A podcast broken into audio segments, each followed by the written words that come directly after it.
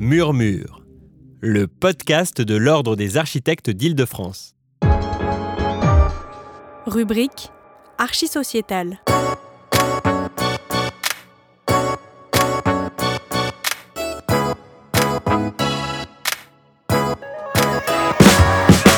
Dans le cadre de la Nuit des idées face au présent, qui a eu lieu partout en France le 31 janvier 2019, l'Ordre des architectes d'Île-de-France organisait au Récollet, en partenariat avec la Maison de l'Architecture Île-de-France, une soirée débat sur le thème « Climat, des initiatives citoyennes pour changer la ville ». 3 tables rondes ont été organisées pour l'occasion.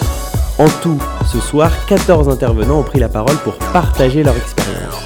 3e et dernière table ronde de cette Nuit des idées qui développe cette fois-ci les sujets de la prospection, la sensibilisation et aussi l'éducation pour interroger l'anticipation et la préparation de l'avenir à l'heure où les inégalités territoriales se creusent. Troisième table ronde sur anticiper l'avenir, préparer l'avenir avec des prospectives, d'éducation, sensibilisation. Donc c'est tout de suite. J'appelle moi donc Adèle Clément, Aurélien Delché, Adeline Gerritsen et Mathias Rollot. Donc sur cette table ronde, là on va... Mettez-vous à côté de moi, sinon je me sens tout seul. Sur cette table ronde, là on va aborder donc, une vision beaucoup plus prospective, beaucoup plus visionnaire, surtout avec le chercheur Mathias Rollot, qu'on laissera parler à la fin. Alors tout d'abord, il y a quelque chose qui m'intéresse beaucoup, on parlait d'éducation populaire. Effectivement, l'éducation populaire, c'est quelque chose qui est important, qui est une alternative, qui est donc le collectif Debout Éduc Pop. Comme son nom l'indique, vous êtes également né pendant Nuit Debout. C'est intéressant de voir ça. C'est un lieu à vocation de proposer une autre forme de transmission et de mise en commun des savoirs et des pratiques. Est-ce que vous pouvez nous en dire plus sur cette manière de voir et en lien avec la soirée d'aujourd'hui, c'est-à-dire les initiatives citoyennes et comment préparer l'avenir ? Oui, donc c'est un collectif qui s'est monté pendant Nuit Debout sur la place de la République à Paris. Donc je ne sais pas si plusieurs d'entre vous y participaient, mais en fait il y avait plein de commissions qui se montaient sur différents thèmes. Et la commission d'éducation populaire s'est montée à ce moment-là avec des personnes qui... Au-delà de l'aspect assemblée, souhaiter en fait qu'il y ait vraiment une pratique d'échange de savoir qui se passe sur la place, avec des débats plus longs et des capacités de réfléchir sur tous les thèmes, qu'ils viennent d'une sphère plus classique universitaire, qu'ils viennent de personnes qui pratiquent, qui ont des pratiques différentes et qui voudraient les. Il y a un site internet si vous voulez, Debout Éducation Populaire, vous le tapez. En attendant, tu peux alors présenter... Oui.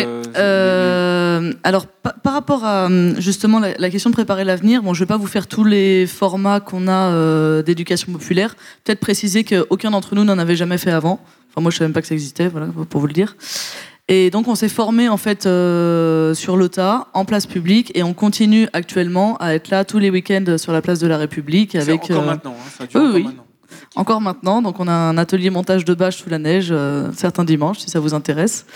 Et une des choses qu'on fait aussi maintenant beaucoup plus, c'est qu'on échange beaucoup de notre pratique avec d'autres personnes, que ce soit justement, je parlais de montage de bâches pour rire, mais là par exemple dimanche dernier, il y avait l'Agora Climat sur la place de la République, ils se sont trouvés quasiment sans rien, on a été chercher nos 4 bâches pour les monter avec eux. Donc il y a cette partie-là, il y a aussi le fait que, vous parliez tout à l'heure rapidement des gilets jaunes. Là, du coup, on a été voir certains gilets jaunes de Montreuil en leur disant qu'on pouvait leur proposer de faire des controverses pour développer leur argumentaire et puis déplacer peut-être leur position sur certains points.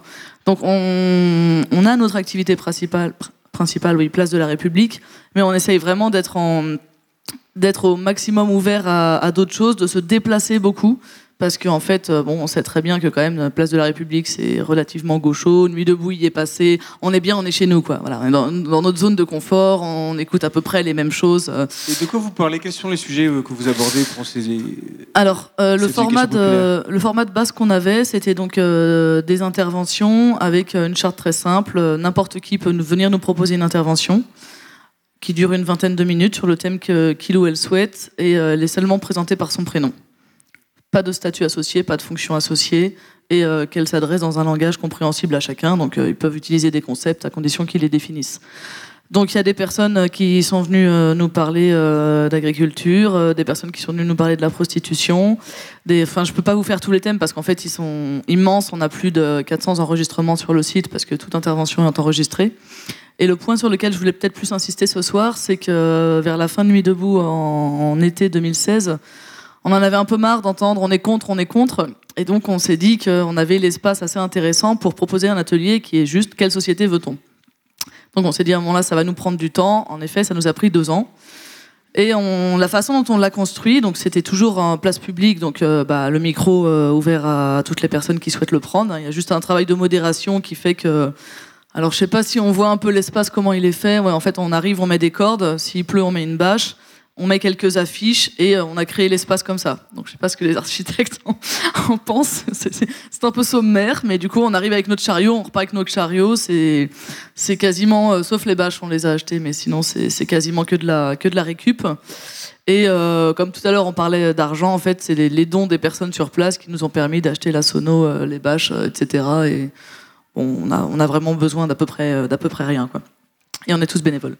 Et donc, l'atelier « Quelle société veut-on ?» On a commencé par définir des grands thèmes. Bon, on s'est un peu retrouvé avec les thèmes ministériels malgré nous, hein, c'est-à-dire éducation, santé, etc.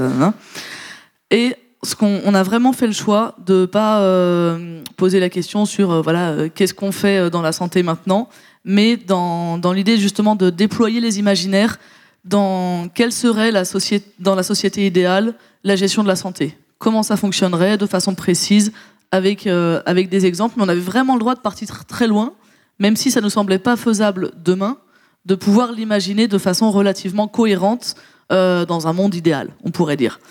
Et ça nous a permis ensuite, lors de la deuxième partie, la première partie a duré à peu près 1 an, un atelier de 2 heures tous les dimanches, lors de la deuxième partie, de poser la question du coup aux personnes, pour arriver à ça, comment est-ce qu'on fait à partir d'aujourd'hui ? Bon, là, c'est devenu un peu plus... un peu plus à la fois difficile parce qu'on se rendait compte des impossibilités, mais ça nous permettait aussi de proposer des interventions sur des thèmes qui étaient traités à ce moment-là. Donc ça a été une expérience assez intéressante. Tous les comptes rendus sont sur le site et tous les enregistrements aussi. Il y a beaucoup de matière. Peut-être qu'un jour on en fera quelque chose, mais on est tous occupés aussi par d'autres éléments, donc on n'a pas trop le temps de le mettre en place. Mais je trouve ça assez intéressant avec les questions qui se posent actuellement par rapport aux gilets jaunes. Et sur cette question finalement de qu'est-ce qu'on peut construire et pour aller vers où. Donc c'est un point qu'on a beaucoup travaillé. Et peut-être le dernier point sur la question de la solidarité. On nous a souvent reproché, oui mais vous ne faites que parler. Donc moi j'ai envie de dire oui, on revendique cela, mais déjà déplacer les imaginaires des personnes, les faire rencontrer d'autres positions, le fait de s'exprimer dans un espace public, je ne sais pas si beaucoup d'entre vous l'ont fait, mais c'est une sorte de mise à découvert de soi et en même temps une expérience très enrichissante. Donc et peut-être, c'est juste ce dernier point, c'est très facile place de la République. On a été une fois invité à Dunkerque. À Dunkerque, il n'y avait pas eu Nuit Debout. Et là, les gens nous ont tous regardés comme si on était des fous à parler un micro sur la place et assis par terre. Donc, il y a très clairement une culture du débat en place publique qu'il nous faut aussi, nous, travailler pour que, quand on va dans des endroits où Nuit Debout n'est pas passée, qu'on réfléchisse sur comment les personnes s'approprient l'espace, parce que c'est vraiment ça. Nuit Debout a permis à ce que certains espaces publics soient appropriés par la possibilité d'y parler. Et c'est pas le cas partout, et donc ça fait partie du travail à faire. Merci. On a un bel exemple de quelque chose qui est organisé autour d'une initiative citoyenne sur l'appropriation d'espace public, et ça c'est quelque chose de complètement spontané, sans forme, sans organisation, et qui peut nourrir la réflexion de différentes personnes qui participent à des initiatives d'agriculture urbaine, comme on a vu tout à l'heure, et cette formation elle est importante. Alors ça fait écho, je trouve que vous pouvez l'applaudir quand même parce que c'est une très belle initiative. Alors ça fait écho avec l'organe de sauvetage écologique, qui est représenté ici par Adeline Gerritsen, qui est également une organisation plus structurée, hein, de sensibilisation à l'environnement, lutter pour le sauvetage des sites de paysage, participer à une sensibilisation écologique en milieu scolaire. Donc vous avez plein de prérogatives. Est-ce que vous pouvez nous en dire plus et quelle est le lien avec toutes ces initiatives citoyennes? Alors, OSE est une association de sauvegarde de l'environnement qui a été créée en 1990. Donc, effectivement, elle est un petit peu plus vieille que Nuit Debout. Donc, c'est une association à but non lucratif, reconnue d'intérêt général, et qui a pour principal objectif de nettoyer nos fameuses décharges sauvages qui malheureusement pullulent dans notre univers quotidien, en milieu urbain comme en... Oui, je ne vois pas. Merci. Comme dans la nature. On intervient, donc on est tous bénévoles, une petite poignée sur chaque opération d'une trentaine de bénévoles environ. Et on intervient donc principalement en Île-de-France, en petite et moyenne couronne, dans des villes comme Ivry, Vitry. J'ai entendu pas mal d'associations de ces communes, sur les berges.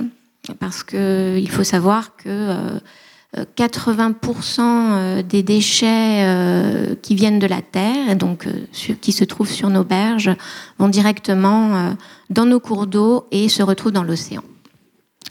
Nous, on a décidé effectivement de sensibiliser au tri des déchets et à cette problématique par le nettoyage. Alors, le nettoyage, effectivement, on peut arriver... en une matinée, sur des grosses décharges sauvages, à ramasser de 1 à 10 tonnes, 10 tonnes de déchets, ce qui peut être impressionnant, mais en fait, ça va très vite. Et c'est vrai que la sensibilisation, elle est là. C'est très concret, malheureusement. On peut voir rapidement... qu'un petit geste peut effectivement avoir un grand gain pour l'environnement. Notre sensibilisation, elle est pour tout à chacun, mais c'est vrai qu'on s'est tourné vers les populations de migrants qui habitent ces berges, les populations marginalisées, les sans domicile fixe, qui malheureusement vivent souvent... auprès des décharges sauvages. Nous, on a décidé de les sensibiliser pour leur propre salubrité et pour d'abord la sauvegarde de l'environnement, bien sûr, mais pour eux. On les invite à participer à nos opérations et on leur donne du matériel, gants, sacs poubelles, parfois des containers. On leur met à disposition et notre action dans les communes où on intervient, qui sont souvent nos partenaires, c'est aussi de sensibiliser les communes à ces problématiques et de justement faire qu'elles interviennent plus souvent sur ces zones, qui sont des zones de non-droit, et donc forcément, elles n'interviennent pas régulièrement, c'est logique, pour que justement prime la sauvegarde de l'environnement. On sensibilise aussi dans les milieux scolaires, c'est vrai, les classes de primaire essentiellement. On a un partenariat avec l'école de la philanthropie, qui est donc une école qui sensibilise les enfants à toutes les causes sociales, sociétales et environnementales, et qui donc permet à des représentants associatifs de venir leur présenter leurs actions, leurs projets. Et donc, au courant de l'année, en fait, ils peuvent être amenés à faire une petite action ponctuelle avec les associations en question. Donc, on fait souvent des petites actions d'1 heure à côté de leurs écoles pour les sensibiliser à la cause environnementale. Et en général, ils sont très, très sensibilisés. Donc, la sensibilisation passe par... l'avenir passe par la sensibilisation. Donc la construction d'un nouveau projet, ça faisait écho à un projet de société, c'est aussi sensibiliser et c'est aussi éviter les habitudes qu'on a habituellement, c'est ça ? Oui, c'est changer les comportements par ce biais. Nous, heureusement, alors même si la problématique existe toujours, et qu'on intervient souvent aux mêmes endroits, on peut quand même constater avec le temps que, qu'il y a une reprise en main des lieux sur lesquels on intervient, que ce soit par les riverains, que ce soit par les villes, enfin les communes, les institutions qui reprennent un peu en main, qui soit interdisent l'accès de certaines rives, soit les font des organisent, on va dire, par des plantations, justement empêchent en fait l'amoncellement de déchets de nouveau sur ces zones-là. Donc oui, c'est important. Et on voit que ça marche, même si il faut du temps. Merci pour cette participation. Je crois que vous pouvez l'applaudir, effectivement. C'est la sensibilisation dans les écoles, tout ça, c'est très important.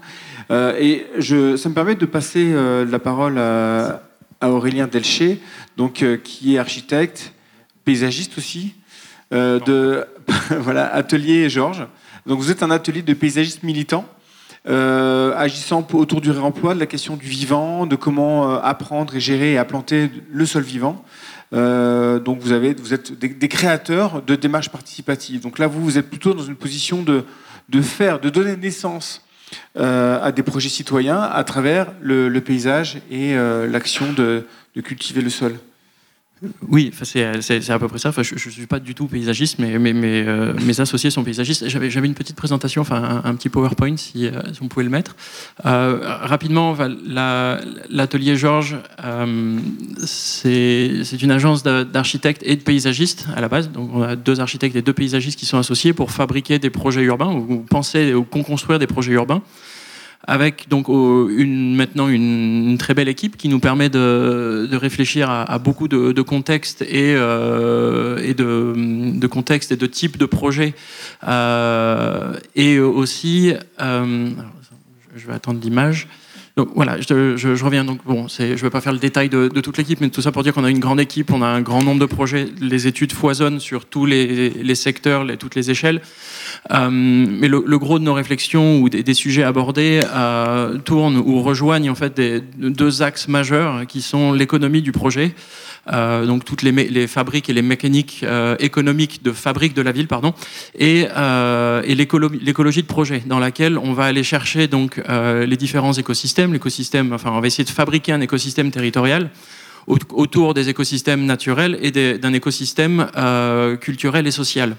Donc, c'est un point de départ un constat ou une approche en fait pour aborder ces questions très opérationnelles, sur des projets urbains très grands. Donc là, enfin, je prends un des exemples de l'agence sur lequel on travaille depuis à peu près 3 ans maintenant, qui est le champ de manœuvre dans le nord de Nantes. Donc en fait, on passe par un outil de ZAC pour aménager 2000 logements dans une friche militaire, 50 hectares.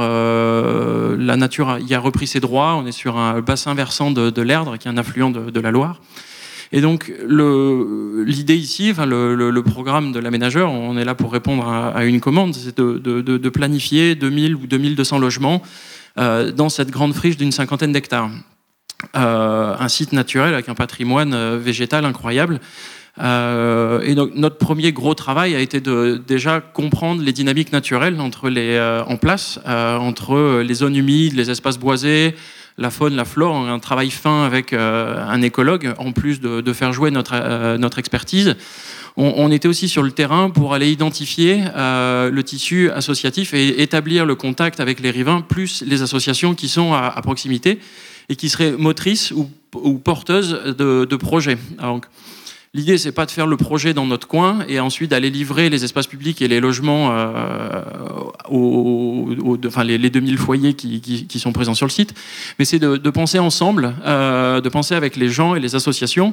Donc comment en venir habiter ce site et donc du coup, on vient plutôt favoriser ou initier une grande démarche citoyenne de co-construction et co-conception du projet. Donc voilà l'état du site. Donc plusieurs études ont été menées, une grande friche. Nantes Métropole Aménagement lance une grande campagne. On va aménager le site, c'est parti, on va bétonner. Ils arrivent avec les grosses machines. Irativoistou, bonjour, merci les crapauds, merci pour les crapauds, pardon. Et donc, c'est pas vraiment le modèle qu'on a envie de reproduire. Beaucoup de gens, on est en périurbain, en limite de ville, les gens se disent, ils sont dans les petits pavillons, surtout du côté de Carquefou, la belle banlieue un peu chic de Nantes, ouh là là, il y a 2200 logements qui arrivent, il doit y avoir à peu près 1500 logements sociaux, ça va être l'horreur, on veut pas de ça, on vient pour contester. On a de la chance à Nantes, les gens s'impliquent vraiment dans les projets. Et Nantes Métropole Aménagement leur ouvre la porte. Donc quand on arrive à avoir une démarche de concertation publique, c'était ça au début, portée par la ville, et qu'on ouvre les portes, on arrive à vraiment établir un dialogue. Alors au début, on se frite un petit peu, c'est pas évident, mais après on arrive à construire des liens et à trouver des gens, des associations comme les Amis de l'Erdre, qui ont un rôle un peu similaire au vôtre, en fait, qui forment des gens et qui vont nettoyer justement les berges de l'Erdre, récupérer les déchets, et ils ont déjà une idée sur la gestion des espaces vivants. On les implique, on les met dans la boucle, on commence à discuter avec eux, on a un panel habitant qui est sur place, on a besoin de comprendre ces dynamiques naturelles, mais de manière un peu plus fine. Donc on va faire un arpentage avec les gens qu'on a... sous la main et qui sont volontaires. On a un écologue qui est très pointu sur ces questions de dynamique naturelle, et on commence à aller faire le tour et à identifier le patrimoine naturel, les grands chênes qui ont 50 ans, qui sont exemplaires et uniques parce que personne n'est venu altérer ce site pendant plus de 50 ans. On trouve un berger à côté. Alors on avait demandé au berger urbain une petite expertise pour mettre en place le défrichement de ce terrain, mais plutôt en mode doux avec les animaux que d'arriver avec toutes les machines et saccager le site. Donc on a trouvé un berger avec des bêtes locales pour venir gérer ces choses-là.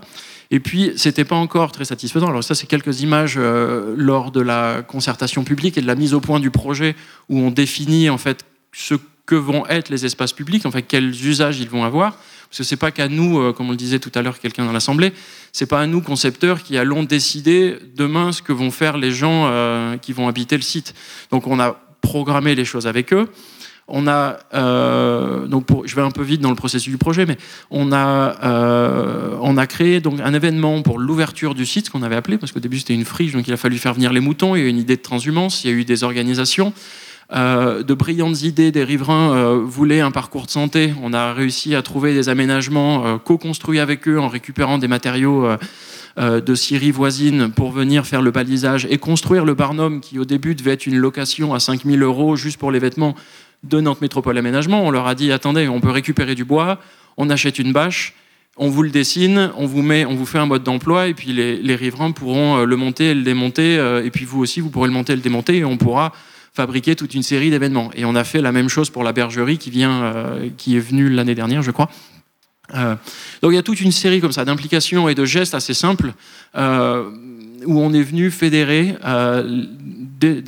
dans un premier temps en fait, des associations avec un regard fin sur la gestion des sols, la gestion du végétal, l'utilisation des espaces publics, et puis après il y a eu d'autres associations qui sont venues s'en attirer d'autres. Il y a eu une association spécialisée dans les composteurs, mais à l'échelle d'un grand quartier. Ils sont venus, ils ont recruté une dizaine de personnes dans le panel habitant pour venir implanter et fabriquer aussi une dizaine de containers dans les 50 hectares du nouveau quartier. Là, c'est les photos de la transhumance, de l'arrivée des moutons. C'était un très bel événement. Il y a des associations sportives qui sont venues. On a des associations de photographes qui sont venues pour immortaliser le moment. On a eu toute une série de gens comme ça. Et donc, je vais m'arrêter sur cette image-là, mais du point de vue du concepteur, je trouve que c'est vraiment, mais vraiment très important d'aller. Alors, faut avoir le cadre favorable, mais d'aller amplifier les démarches de concertation publique et de vraiment... faut pas que ce soit... la concertation publique, faut pas qu'elle soit juste pour acheter la paix sociale et dire, voilà, on va faire ça, vous étiez dans la boucle et la vie est belle. Nous, on a préféré en fait, avoir les gens à notre bord, ouvrir la porte et écouter les gens et faire le projet avec eux. Alors, par contre, on ne se désengage pas de nos responsabilités de concepteurs, on tient quand même un petit peu le crayon, mais préfigurer les espaces publics, les gens, ils savent demain où est-ce qu'ils ont plutôt plus ou moins décidé, où on a décidé avec eux. où est-ce qu'ils vont faire leur pique-nique, où est-ce qu'ils vont aller jouer au foot, où est-ce qu'ils vont mettre les moutons, les endroits, on les a formés, comment entretenir ces espaces-là, quoi planter et à quel endroit dans leur jardin, les sensibiliser sur justement le compost, comment refabriquer un sol fertile quand il y a des endroits qui sont pollués, parce que même si c'est naturel, il y a quand même, on trouve de l'arsenic, on trouve deux, trois trucs pas très sympathiques dans le sol.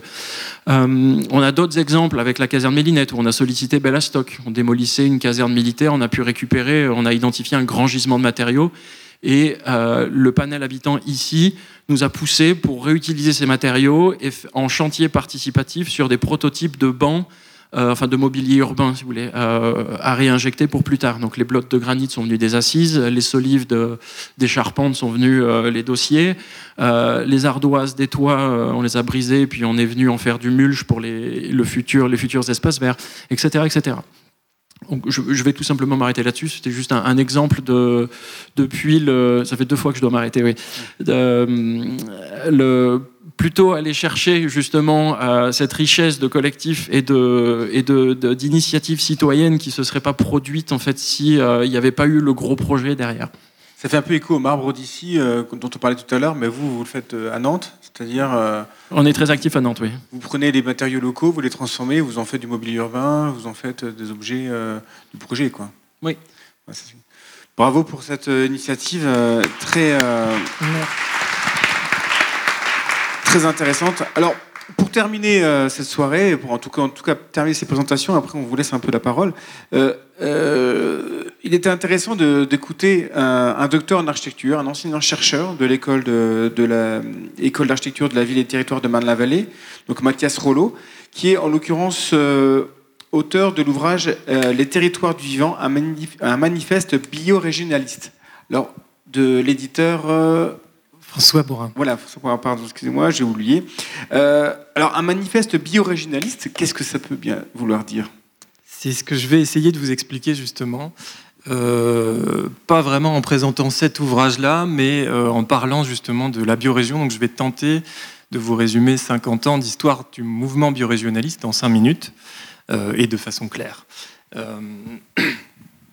Parce que, en effet, le mouvement biorégionaliste, vous allez voir, est une initiative citoyenne d'une part, a fait graviter autour de lui et a discuté avec énormément d'autres initiatives et a inventé des outils pour dynamiser tout ça et va résonner avec un certain nombre de choses qui se sont passées ce soir. Je le crois, on parlait tout à l'heure de la longue histoire de tout ça, on va en avoir un aperçu ici. Mon histoire démarre avec Peter et Judy dans les années 60 qui sont les deux fondateurs de ce mouvement à l'époque où ils se rencontrent dans une troupe de théâtre de rue. Puis qu'ils cofondent ensemble un mouvement qui va devenir très influent, qui s'appelle les Diggers, et qui a eu un vrai impact à l'échelle internationale, puisque c'est un des premiers mouvements comme ça, revendicatif d'une gratuité. Donc pendant le Summer of Love de San Francisco, là notamment, on voit des images à la fin des années 60 où ils distribuent de la nourriture gratuitement à ces milliers de hippies arrivés à San Francisco avec rien. Ils vont les héberger gratuitement, ils vont ouvrir des magasins de vêtements gratuits, où tout est gratuit, comme un concept proactif, complètement concret et pragmatique, vers un monde sans argent. Le Summer of Love se termine et il y a un véritable mouvement du retour à la Terre aux États-Unis à ce moment-là, peut-être l'équivalent de ce qu'on a eu d'ailleurs en France en même temps. Peter et Judy vont voyager au milieu de ces communautés, vont y participer et vont documenter tout ça. Ils vont le documenter tant et si bien avec leur caméra que Peter va se rendre en 1972, à la première conférence des Nations Unies sur le climat, événement très important et puis année phare de toute façon pour la prise de conscience sur la gravité climatique. Et il va essayer de se faire le porte-parole justement de ce mouvement citoyen à qui on ne donne pas la parole dans ces grandes conférences institutionnelles, très top-down pour reprendre l'expression qui a été employée tout à l'heure. Il va essayer de montrer qu'il y a aussi des choses qui se passent du côté des citoyens. Il en revient avec la conviction que rien n'arrivera des institutions, qu'il ne faut rien attendre des gouvernements, évidemment, puisqu'il était déjà un anarchiste convaincu avant. Et il va du coup nourrir une position éco-anarchiste à partir de ce moment-là. En 1973, il revient de la conférence et il fonde avec deux amis à lui, et pas n'importe lesquels, Gary Snyder, un poète extrêmement influent aussi aux États-Unis, et Raymond Dasman, un écologiste, un scientifique pour le coup, le concept de biorégion. Ils vont le monter à trois sur cette idée d'une rencontre entre nature et culture qui puisse impliquer des mouvements citoyens. 73, c'est aussi l'année de la fondation de l'association principale qui va développer ce mouvement, fédérer des réseaux à l'international, qui s'appelle la Planet Drum Foundation, qui est toujours active aujourd'hui par le biais de Judy, qui est toujours vivante et qui continue à nourrir la chose. Si ça vous intéresse, ils ont un site internet en ligne où il y a énormément de ressources. Elle est disponible, elle répond aux mails, elle est adorable. Enfin voilà, vous pouvez aussi aller solliciter ce mouvement qui existe toujours et qui est né là-bas, dans cette petite maison de San Francisco. Donc, on le voit bien, c'est vraiment une initiative inventée et nourrie par ses protagonistes d'eux-mêmes. Ce n'est pas un courant universitaire ou étatique. Ils poursuivent leur activité libertaire, artistique, vraiment anticapitaliste aussi, très fortement. Donc, par le biais de cette association-là, on voit... avec des nouveaux enjeux écologiques dans les années 70. Ils vont publier un certain nombre de travaux aussi qui vont théoriser ce mouvement, au sein desquels le concept de bassin versant va prendre une importance toute particulière et par le biais duquel ils vont mettre en valeur déjà des initiatives présentes à l'époque et dont on entend parler à nouveau aujourd'hui, le concept de monnaie locale notamment, voilà, qui était présent dès cet ouvrage de 79. En 81, cette revue, assez connue dans les mouvements de la contre-culture aux États-Unis à l'époque, va faire un numéro spécial sur la biorégion. Et je voulais en présenter ça parce qu'il me semble que cette couverture est tout à fait significative et elle explique énormément de choses sur ce qu'est et ce que n'est pas ce courant. Ce courant, ce n'est pas un régionalisme écologique. Il n'a rien à voir avec les régionalismes qu'on connaît en Europe, la Bretagne aux Bretons, le Pays Basque aux Basques, etc. C'est pas ça avec des éoliennes, hein, c'est pas ça du tout. Là, l'idée, elle est très bien résumée, je trouve, par cette image, c'est de déchirer cette carte des anciennes frontières géopolitiques par un multiculturalisme complètement ouvert qui se recentre sur la nature. Si vous voulez... C'est pas l'idée de dire « ici, c'est chez moi parce que mon grand-père habitait ici », c'est l'idée de dire « je peux habiter ce territoire parce que je le connais et je connais les façons d'y habiter de façon durable et équitable pour toutes les espèces vivantes. Donc, quelle que soit ma langue, ma culture, etc., si je peux contribuer à la durabilité de cette terre, alors j'ai tout à y faire. » Donc, un mouvement franchement opposé à la fois, évidemment, aux questions nationalistes, mais aussi au repli identitaire que ça peut générer. Donc, à mon sens, une arme vraiment intéressante pour nos actualités un peu en souffrance d'aujourd'hui. Dès 1984, il y a des choses dans l'agriculture urbaine, notamment les ouvrages des Todd, qui sont très influencés par le courant biorégionaliste, où on voit déjà des esquisses de toits végétalisés, de tout un tas de choses qu'on voit aussi émerger aujourd'hui. 1985, cet ouvrage... que j'ai traduit ces dernières années et j'espère qu'il paraîtra en septembre, de Kirkpatrick Sale, qui est vraiment le premier ouvrage qui va théoriser tout ce mouvement à grande échelle. En 89, un livre qui précise très bien aussi quelque chose qui me semble fondamental, précurseur de ce courant, qui est la possibilité de penser une architecture et un urbanisme antispéciste, c'est-à-dire dans lequel non seulement évidemment il y aurait une place pour le végétal, mais aussi pour l'animal, et où on pourrait retrouver une vie animale sauvage en ville, aussi comme une qualité de vie citoyenne, enfin, pour l'humain. En 1993, et je vais m'arrêter un peu sur cet outil-là qui est développé par le chercheur Doug Aberley, qui nous propose d'utiliser la cartographie comme un outil de capacitation sociale. C'est-à-dire qu'il dit, mais en fait, pour mobiliser les initiatives citoyennes, pour faire de la concertation, etc., on peut aussi reposer la question aux gens, leur redemander « mais dans où habitez-vous ? Est-ce que vous avez encore les moyens de représenter votre chez-vous » avec ce texte que je ne vais pas commenter ici, mais on n'aura peut-être pas le temps, mais qui me semblait assez fort. Il ose aussi dire des choses assez fortes et radicales sur la façon dont on a été dépossédé de la capacité de représenter nos territoires, nos villes, nos habitations, etc. Donc, Doug Aberley, avec Peter Berg notamment, vont mettre en place des dispositifs de cartographie biorégionale, participative, citoyenne, comme outil de sensibilisation, comme outil d'éducation, puisque c'est un moyen que les gens en fait, s'inter-éduquent sur les points forts de ces territoires qu'ils habitent, et puis comme outil aussi de développement, de projets innovants, etc. Là, vous avez deux exemples en ligne, c'est des captures d'écran de YouTube, c'est des choses que vous retrouvez assez simplement aussi avec des workshops comme ça, où on voit vraiment comment ils font pour développer ça. Je pense que c'est un outil accessible et qu'on peut assez simplement reproduire aujourd'hui chez nous. Cette histoire se poursuit à Marne-la-Vallée. Je suis assez heureux d'encadrer des travaux de mémoire là-dessus. Ça, c'est une étudiante brillantissime qui travaille sur le Sancy et qui essaye de se demander si le Sancy pourrait être considéré comme une biorégion. Donc, elle applique ces outils américains à nos territoires en voyant ce que ça peut régénérer, justement, d'un point de vue de l'imaginaire des lieux. Et puis, donc, l'année dernière, j'ai fait paraître cet ouvrage, Les Territoires du Vivant, qui présente ce mouvement que je viens de vous synthétiser très brièvement et qui y contribue, puisque c'est un manifeste. J'avoue que j'ai un point de vue orienté sur tout ça. Je crois à cette histoire éco-anarchiste parce que, notamment, je pense que c'est comme je le disais, un antidote au repli identitaire. C'est paradoxalement, en se réintéressant à la localité de cette façon-là, à mon avis, on arrivera à lutter contre les dérives d'extrême droite qu'on connaît. L'ouvrage a été illustré par Emmanuel Constant, qui est un dessinateur et qui a proposé ses interprétations du texte en dessin. C'est un ouvrage d'architecture, pas que, mais qui parle aussi d'architecture, mais pour moi, il était hors de question de montrer des plans, des coupes, des façades, dans l'idée d'essayer de symboliser que l'architecture biorégionale n'existe pas encore, elle est à inventer. Il ne s'agirait pas de dire ce qui en est pas. Est-ce que les Georges sont biorégionalistes ou pas, alors qu'ils n'utilisent peut-être pas le mot. Je pense qu'on pourrait les mettre dans la case, mais voilà, je n'avais pas envie de jouer à ce jeu-là, de placer les gens ailleurs que là où ils sont, dans les territoires. Ce n'est pas mon premier ouvrage, j'en ai publié une dizaine avant, dont un avec justement l'atelier Georges, qui est le gros rouge que vous voyez tout en haut là-bas, qui s'appelle l'hypothèse collaborative et qui portait aussi sur une mise en valeur de tous ces mouvements sociaux qui émergent aujourd'hui en France.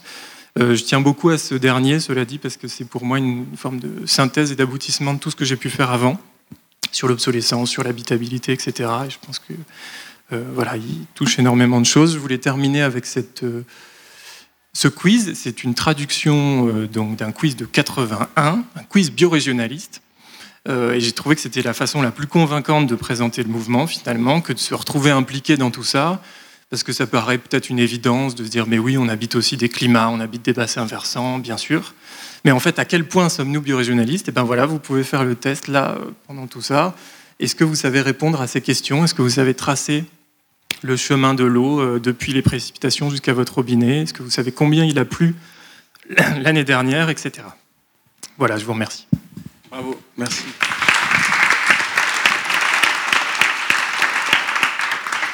Je trouve qu'effectivement c'est aussi une belle synthèse de la soirée, puisque ça répond à pas mal de questions qu'on a eues, qui étaient posées sur l'intégration dans l'histoire, et sur un projet politique, sur différents sujets dont on a abordé, sur l'économie autour de ces projets-là.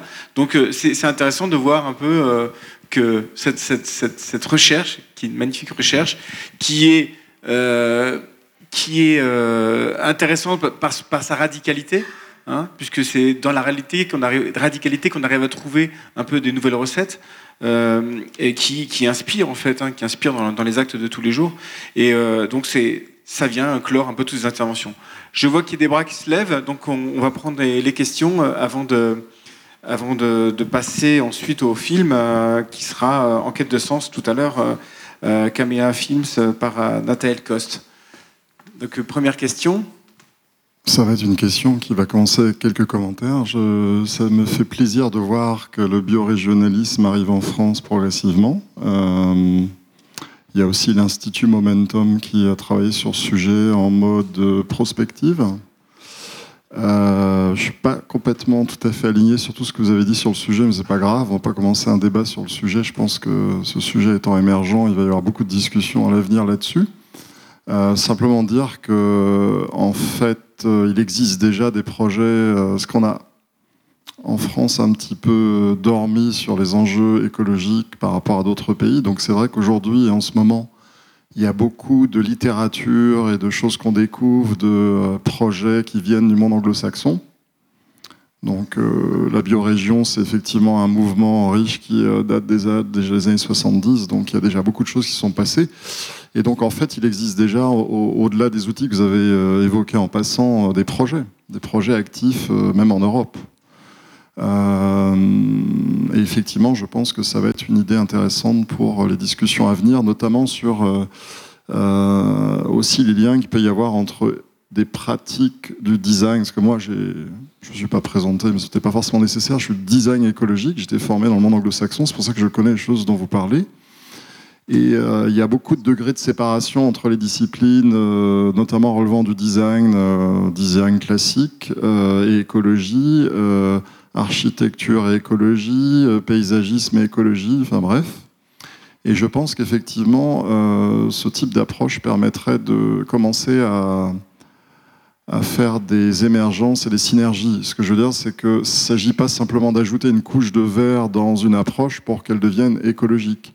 Un exemple que je vois régulièrement, c'est un sujet très à la mode, l'agriculture urbaine, qui est souvent abordé comme une espèce de plug-in. On ajoute une couche. Par exemple, je vois ça dans les projets, j'ai vu des projets de présentation d'étudiants en architecture, mais c'est pas du tout pour leur jeter la pierre, c'est le cas de le dire.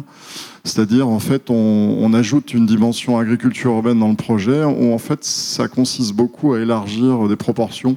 Alors, il y a des bâtiments, ils vont monter parce qu'ils s'élargir, parce qu'on va avoir des serres. Et puis peut-être ça a modifié un peu l'infrastructure autour, on met les rues, on les élargit, mais finalement dans la conception fondamentale de ce que c'est que l'architecture, je pourrais dire c'est un peu pareil, ou beaucoup avec le paysagisme, au fond on ajoute une couche. Et donc en fait on essaye de faire un espèce de tissage de parallèle entre la nature et la culture.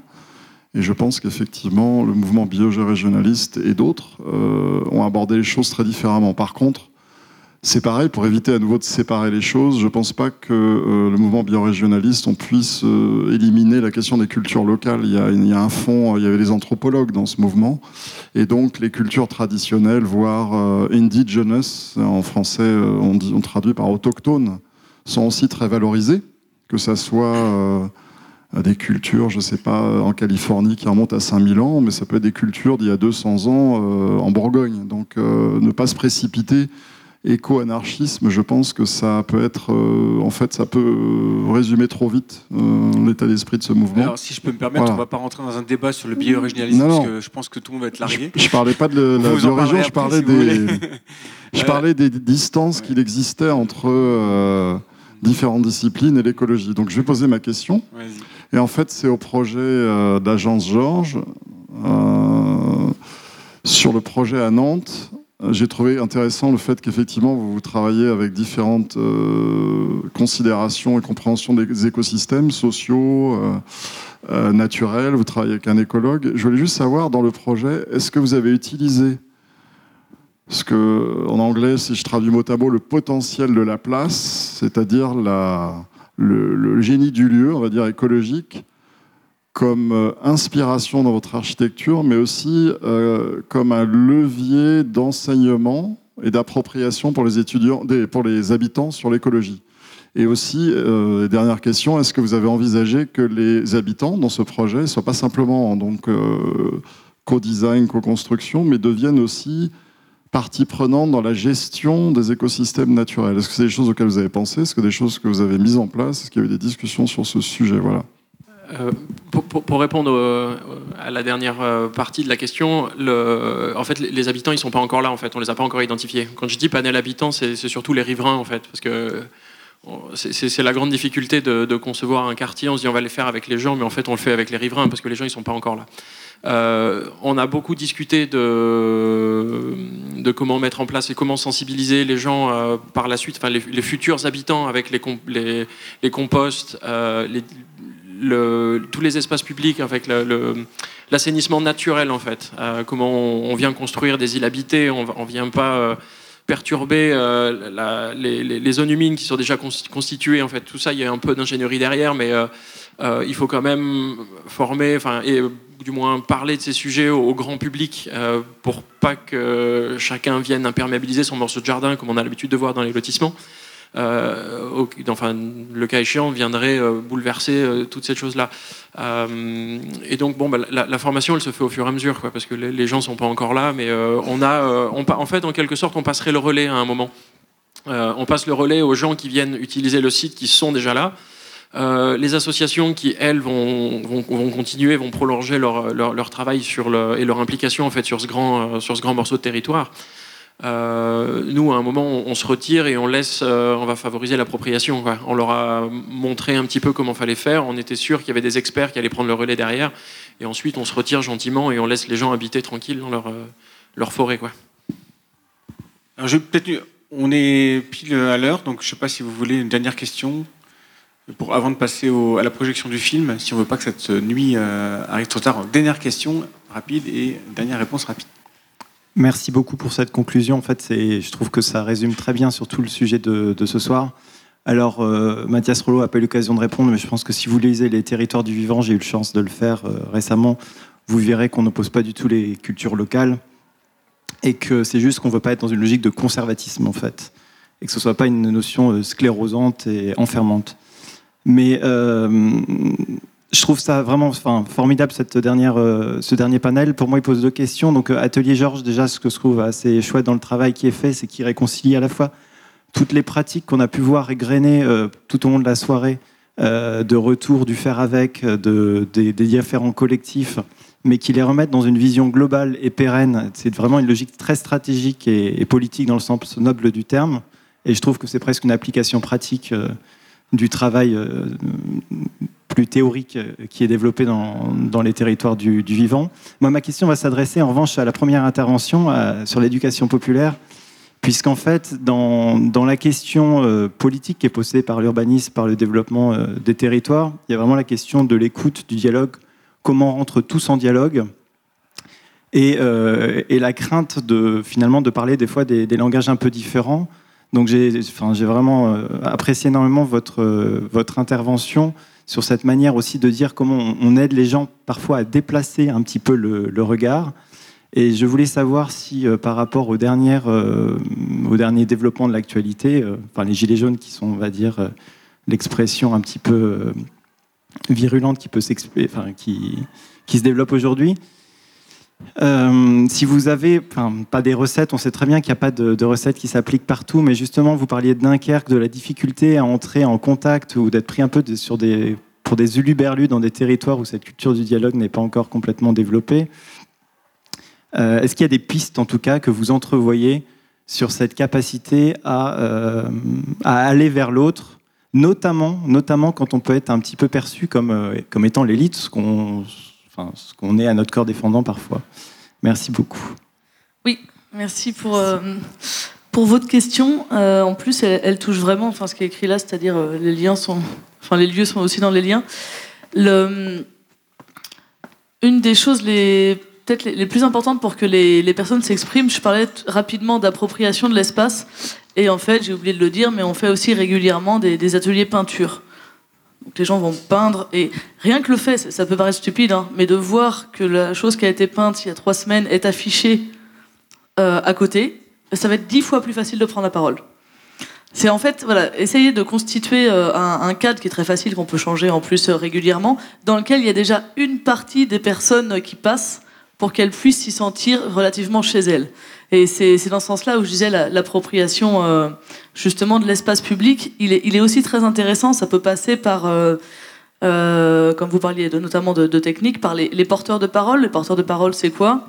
On va voir les passants, on leur pose une ou deux questions, ou alors on leur dit qu'est-ce qui vous passe par la tête là maintenant, ou à quoi vous pensiez ? Bon, il y en a qui vont gentiment nous dire que... je ne dirai pas le terme, mais vous avez compris. Et il y en a d'autres qui vont sortir quelques phrases. En fait, on les note et on les accroche, pareil, à une corde ou autre part. Et après, on peut collecter comme ça des... Et en fait, ce qui est très intéressant, justement, entre cette jonction, entre l'espace et la parole, c'est... D'ailleurs, ça peut s'inverser aussi, c'est-à-dire un endroit dans lequel vous avez souvent pris la parole, vous allez avoir l'impression que vous l'habitez d'une certaine façon quand vous revenez.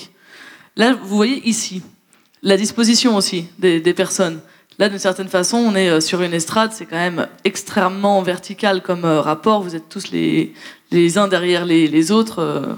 Bon, c'est pour moi assez désagréable de m'exprimer dans ces conditions-là, parce que il y a déjà quelque chose de posé qui fait que les personnes là qui vont prendre la parole vont se sentir connaissants d'une façon ou d'une autre du sujet, ou alors c'est parce que bon, ils vont avoir envie de poser une question de leur intérêt. Mais chaque espace, la façon dont il est construit et la façon dont chacun peut s'approprier un morceau va déterminer la possibilité ou pas de prendre la parole.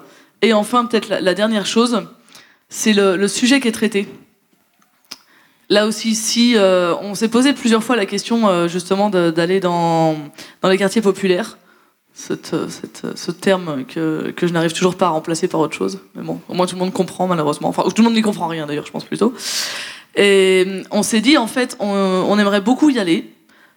Par contre, on voudrait avoir une personne sur place qui nous dise, voilà la thématique qui intéresse les personnes. Alors typiquement, on a été une fois à la gare de Gonesse, parce qu'il y a la question de la lutte contre EuropaCity. Et donc, bon, c'est marrant, en plus on n'avait pas de déclaration, on s'est trouvé dans le marché avec notre sono, la police est arrivée, puis il y a une petite dame qui leur a expliqué que... Bon, finalement, on a quand même réussi à tenir une heure, parce qu'ils ne voulaient pas pousser la petite dame, donc ils nous ont laissé débattre. Mais en fait, ce que je veux dire là-dedans, c'est que là aussi, les gens se sont intéressés et se sont arrêtés, alors que typiquement, comme à Dunkerque, ils n'étaient pas du tout habitués à la prise de parole dans l'espace public, parce qu'on parlait de leur territoire. Donc... si on va dans des endroits qu'on ne connaît pas forcément et où les gens ne sont pas habitués à investir l'espace public, ça peut être aussi par les questions qui les intéressent eux-mêmes que peut arriver la prise de parole. Alors, je ne sais pas si j'ai bien répondu, enfin si j'ai répondu à peu près à votre question, c'est des petites tâches, quoi. Merci. Merci. Je vous invite... Je fais une annonce, le 13 février, on parlait d'agriculture urbaine tout à l'heure, le 13 février, dans cette même salle, à partir de 18h, il y a une table ronde sur l'agriculture urbaine, et justement sur tous ces travers qu'il peut y avoir, greenwashing ou véritable union entre la ville et la campagne. Donc il va y avoir des chercheurs, des architectes, des politiques, des maîtres d'ouvrage, etc. Et ça promet d'être un débat assez intéressant. Et effectivement, l'idée, c'est de mettre en débat cette notion d'agriculture urbaine, donc le 13 février, dans cette même salle. Je pense qu'on a fait le tour, à moins qu'il y ait encore des questions, mais je pense qu'on a fait le tour. On va laisser la parole à Nathanaël Coste, qui va nous présenter son film. Donc le film s'appelle « Enquête de sens ». C'est produit par Kamea Films, réalisé par Nathanaël Coste et Marc de la Ménardière. Je ne sais pas combien de temps dure ce film, mais en tout cas, je vous invite, il fait complètement écho à ce qu'on vient de se dire aujourd'hui. Et en tout cas, je vous remercie beaucoup d'avoir participé jusque-là à cette soirée. Et bravo à vous.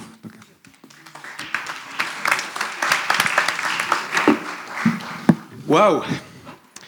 Ben merci à tous les panélistes. Et, on a fait un beau voyage. Il y a eu un condensé là, d'initiatives inspirantes qui est franchement m'épate quand même. Et donc oui, on arrive en écho avec ce film. Ce film, on l'a commencé dans sa genèse, dans son idée première, il y a exactement 10 ans. C'est-à-dire là, j'ai 36 ans. Au début, on s'est lancé là-dedans. On était l'énergie de gens de 26-27 ans. Et donc on venait de finir nos études, et en fait on arrive, on se branche, on fait bon, ben voilà, on commence à avoir les premières expériences professionnelles et tout. Et c'est là que te prend ce fameux doute qui maintenant est bien connu des gens de la génération Y et qui arrivent sur le marché du travail, de dire mais qu'est-ce que je suis en train de faire là ? Ça n'a juste aucun sens en fait. L'impression d'être broyé par un truc plus grand que soi et en fait de se sentir parfaitement inutile et de ne pas faire la chose qu'on était initialement venu faire. Et ça c'est un niveau perso, individuel. C'est un niveau de sentir ce décalage-là et de dire « Ok, je vais m'accorder ce luxe, certains appellent ça une année sabbatique, d'autres le vivent différemment, il y en a qui vont persévérer 5-6 ans dans une mauvaise voie avant de se prendre vraiment la claque de genre « Non, c'est plus possible, le fameux burn-out, etc. » Et donc aujourd'hui, et en ayant fait ce film, en fait, ce film, c'est l'histoire d'une déconstruction d'un ami d'enfance qui, lui, était parti un petit peu sur une fausse piste et finalement s'en rend compte. Et on s'en rend compte ensemble et on se dit allez on va se faire ce cadeau, on va aller voyager, on va aller rencontrer des gens qui ont une pensée, des gens qui ont réfléchi à ces trucs-là pendant de nombreuses années et qui vont peut-être nous donner des pistes pour aussi voir comment est-ce qu'on peut apprivoiser ce monde qui part quand même complètement en vrille. En tout cas, c'est le sentiment qu'on avait. La genèse de ce film, c'est à peu près au moment où il y a eu la crise financière. Et mon collègue, comme vous allez le... De toute façon, on raconte toute notre vie dans le film, donc vous saurez tout. Mais en fait, ça se passe à New York pendant la crise financière dont on a fêté les 10 ans. Quoi. Et donc, c'est un peu ce sentiment d'effondrement, de se dire « Mais attends, mais tout va se casser la gueule. Qu'est-ce qu'on va bien pouvoir devenir ?» Et ce que je trouve assez fantastique ce soir, c'est de me rendre compte comment 10 ans après, finalement, tous les germes de ce qu'on avait perçu en route, de ce nouveau logiciel, en fait, de cette nouvelle conscience des enjeux, aujourd'hui, on discute de ça, c'est limpide, quoi, c'est fluide. On parle d'éco-régionalisme, on parle d'horizontalité, on parle de se relier au vivant, on parle de solidarité dans la façon d'appréhender, et on a cet aspect du multiculturalisme et de la multidimensionnalité des enjeux. Et on est vraiment en train de se reprogrammer pour mettre ça vraiment en amont au niveau de la vision. Donc voilà, pour introduire, ce film, il raconte ce double mouvement, ce mouvement un peu personnel qu'on a vécu de déconstruction et de remise en question. C'est un film qui touche à l'introspection. Et ce mouvement social, ce mouvement planétaire qui est en cours, qui va se continuer, j'espère, parce qu'on a des sacrés défis à relever, il ne faut pas qu'on s'arrête là, mais d'émergence en fait d'une conscience qui remet un petit peu une vision holistique au centre, qui remet l'homme et la nature au centre, dans une vision qui, on espère, peut nous permettre de survivre en tant qu'espèce, mais aussi au service de toutes les autres espèces. Voilà. Merci à tous, bon film, et à tout à l'heure.